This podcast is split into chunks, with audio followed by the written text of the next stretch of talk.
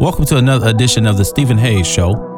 I hope all is well, and I hope everyone had a chance to enjoy some time over the weekend. I hope you were able to get some work done, whether that was getting some work done in the office, getting some work done around the home, or simply sitting on your butt doing nothing. I hope you were able to accomplish that. And as always, I hope you were able to spend some quality time with family and friends. Now, I got a little bit of, of a thing I want to get off my chest here, man. Over the weekend, it was some great college football games. It was some really, really, really, really great college football games, some great performances. But sometimes I think, you know, we as fans and as media get get overtaken by the moment and I would say become too opinionated on what's going on, right? Over the weekend, USC had just a phenomenal performance against Washington. It was a good game. It really was. You know, it was a back and forth for the most part, but Washington prevailed and, you know, things that were said that I didn't like and for me, it was one of those games where, you know, it could have came up as an instant classic. Washington won 52-42. But first and foremost, shout out to Washington. Shout out to uh, Michael Penix Jr. He, you know, he had a hell of a performance. 256 yards, 22 for 30, two touchdowns, one interception. And then Dillon Johnson, 26 carries on the ground, 256 yards, rushing four touchdowns. Oh my goodness. Like, absolutely amazing. But, you know, on the other side, you had USC. Caleb Williams had a good he had a good game. 27 for 35, 312 yards, three touchdowns, no interceptions. Austin uh, Jones had 11 carries for 127 yards. Tahj Washington, he had eight receptions for 122 yards. It was an all around good game. It was an all around great performance. That's why it annoyed me, you know, where the the backlash that was received by Washington, I mean by uh, USC, and then especially making fun of the quarterback. So if you didn't see it, Caleb Williams after the game, you know, he went the stand, hopped up in the stand, still had his uniform on, and I believe it was his mother who he went to and he hugged and he was crying. Now, you didn't see him crying. Again, if this was his mother, I believe it was his mother though. She put the paper over his face and you couldn't see anything. Shout out to her for that. But, you know, he he was crying. You saw the shoulder shake. He was crying. He was hurt. And with that, USC suffers their third loss of the season. So now they're sitting at 7 and 3. There's pretty much no chance for them to make the playoffs. So, you know, a lot went into that. Now, with that all being said, it was a good game. It was a back and forth game. Um, Washington, Washington is a hell of a, you know, a team. In the second quarter, they put up 28 points. It was a back and forth battle, you know, and then USC came right back. But then in the fourth quarter, Washington scored 10 points. USC didn't score. Final score again, 52 42. It was a good game.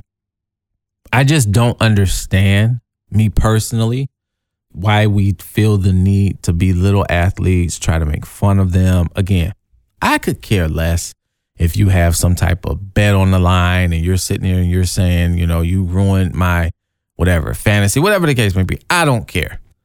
It was tough, right? It was tough to to watch rather because you know the pain that he's going through. Because I believe at the end at the press conference, he said he just wants to go home, cuddle up with his dog, watch some shows. And like I said, you know there's no chance for them to make the playoffs, right? But when you look at it and you got so much riding on the line for this man, like NFL prospect, clearly, draft stock, all this, you know, plays a part. And I personally don't think it hurts, but that's just how we are as fans and as media you know, we're so opinionated and then things get so blown out of proportion. And again, I saw one person on Twitter, I saw media, supposedly respected professional media members. And I saw one person say, um, just picture if this was Kobe. You know, Kobe would never and I, and what what does that have to do? What does Caleb Williams crying have to do with Kobe Bryant?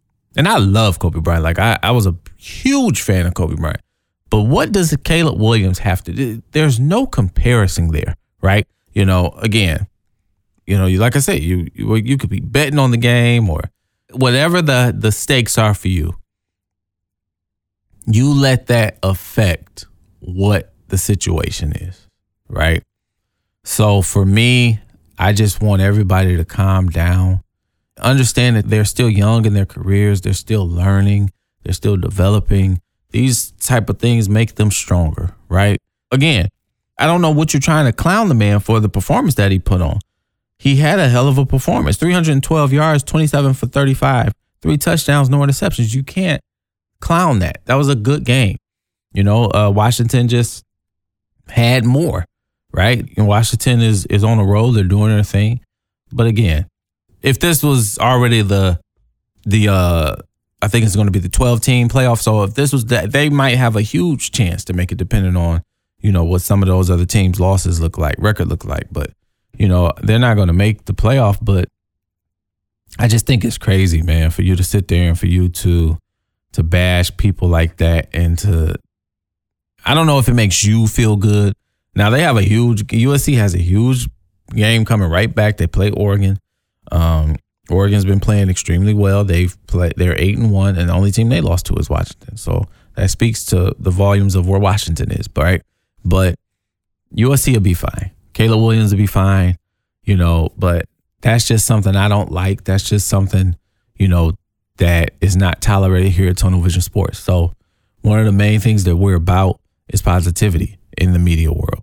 One of the main things that we like to do is put out, you know, uh, positive stories. If we, you know, now when we're talking about the journalism side of it, it's straight to the book, like you, like you're old school reading a newspaper. It's no fluff, it's no propaganda. But as far as when it comes to putting out positivity, we like to talk about athletes if they're doing something positive in their communities, you know, things of that nature. But what we will not do, and what we will never do, and what will never be published, or what will never be said here at Tunnel Vision Sports, is that we're promoting negativity in athletes. That's just not what we do. You know, um, it's one of those things where I, I have to make sure that that's said and that's stressed because we're a positive outlet. You know, um, we don't talk about politics, religion, anything of the nature, right? We don't get into it. We're here for the sports. That's why the name of this company is Tunnel Vision Sports.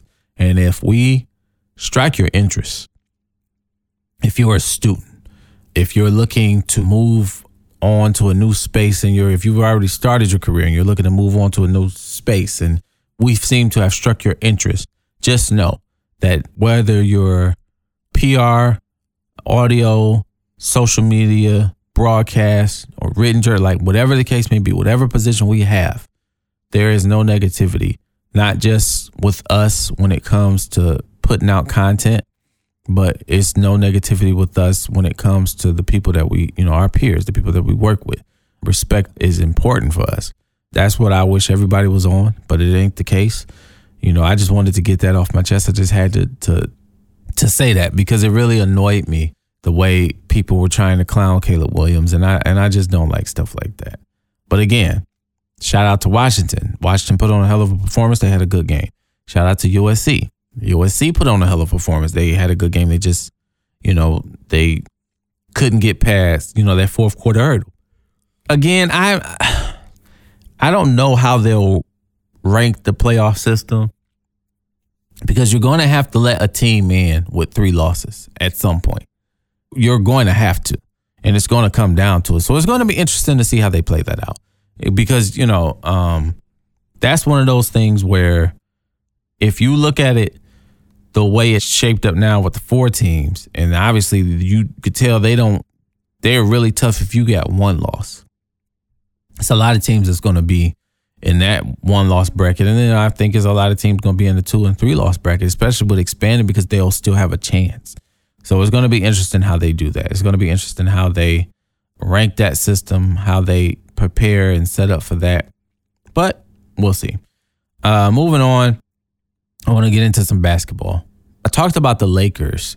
I talked about the Lakers and I talked about how the Lakers will be fine. And I still believe that. I firmly believe that Lakers will be fine. I want to get into the Warriors a little bit and how I think they're sitting at six and two. They're starting off pretty strong. The one of the main things is they've only lost one road game so far, and they've they had a you know crazy schedule for the road. I think they're man, I think four four or five games on the road right now. Again, they they're interesting to me because Steph does this lately where he he starts off hot and he seems, you know, unstoppable, but then some unfortunate thing happens. Sometimes it might be a little nick injury, sometimes sits him down for a month or two. But again, I'm hoping that's not the case, but the Warriors are looking like a solid team from start to finish. When that last road game they played was the Pistons. So they played the Pistons and it was one of those games where to me last year the Warriors lose that game, right? But trading for Chris Paul, he clearly changes things for them. Even with Steph Curry, I believe it was in the first quarter, Steph Curry scored uh, 16 points and he had 34 for the game. He shot 12 of 26. And he only shot three or four from the free throw line. So, you know, he was about buckets. You're looking at this team, starters and bench wise, you're looking at the team, you're looking at everything that they're doing. And I noticed something that people are not talking about. One of the main things that I see with this Pistons team is how Chris Paul changes them. Now, if we get into some plus minus here, the the starters have I mean, I'm sorry, the bench players have been outperforming the starters when it comes to the plus minus. Now, on that game, Steph Curry was plus 17, Kevon Looney plus five, Draymond plus one, Clay plus one, Wiggins minus four. Now, Wiggins is on a little struggle, but he'll be all right. He'll get it together. Um, he'll come through in the clutch when they need him to. But if we get into the bench, Dario Saric plus one, Trey Jackson Davis plus one, Chris Paul plus 13, Gary Payton the second plus 11, Moses Moody plus eight, even the rookie uh, Brandin plus one. Again, one of the main things that I'm looking at and I'm seeing with this Warriors team is how their bench is performing and all the success, no matter when it was Kevin Durant on the team, no matter what the case may be, all the success that the Warriors have had is due to the bench.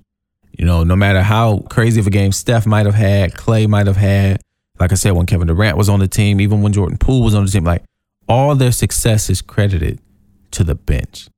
Um, they've always had, you know, a solid core off the bench when they had Andre Iguodala, Shaun Livingston, David West, uh, Otto Porter, and all these players are not on the same team together. But I'm just naming off players that they had.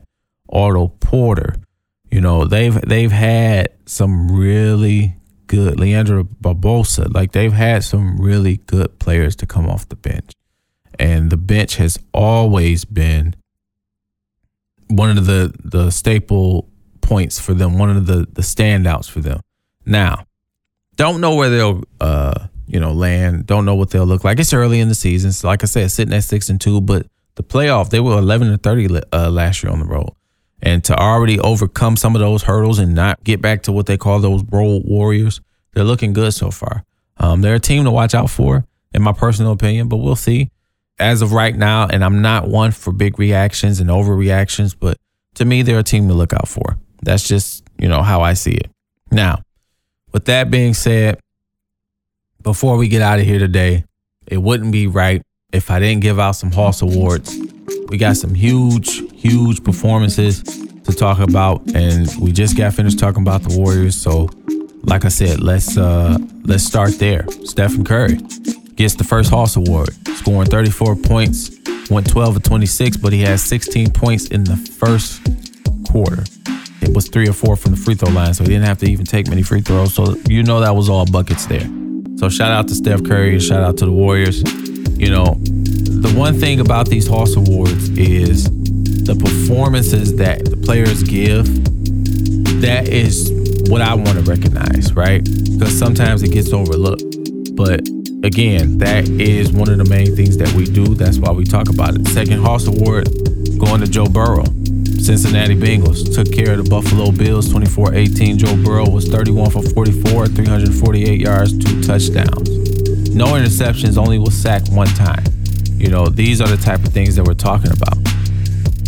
We want to recognize, and we're, and again, I've said this before, we're not going to only do pro, we're going to do college, we're going to do high school.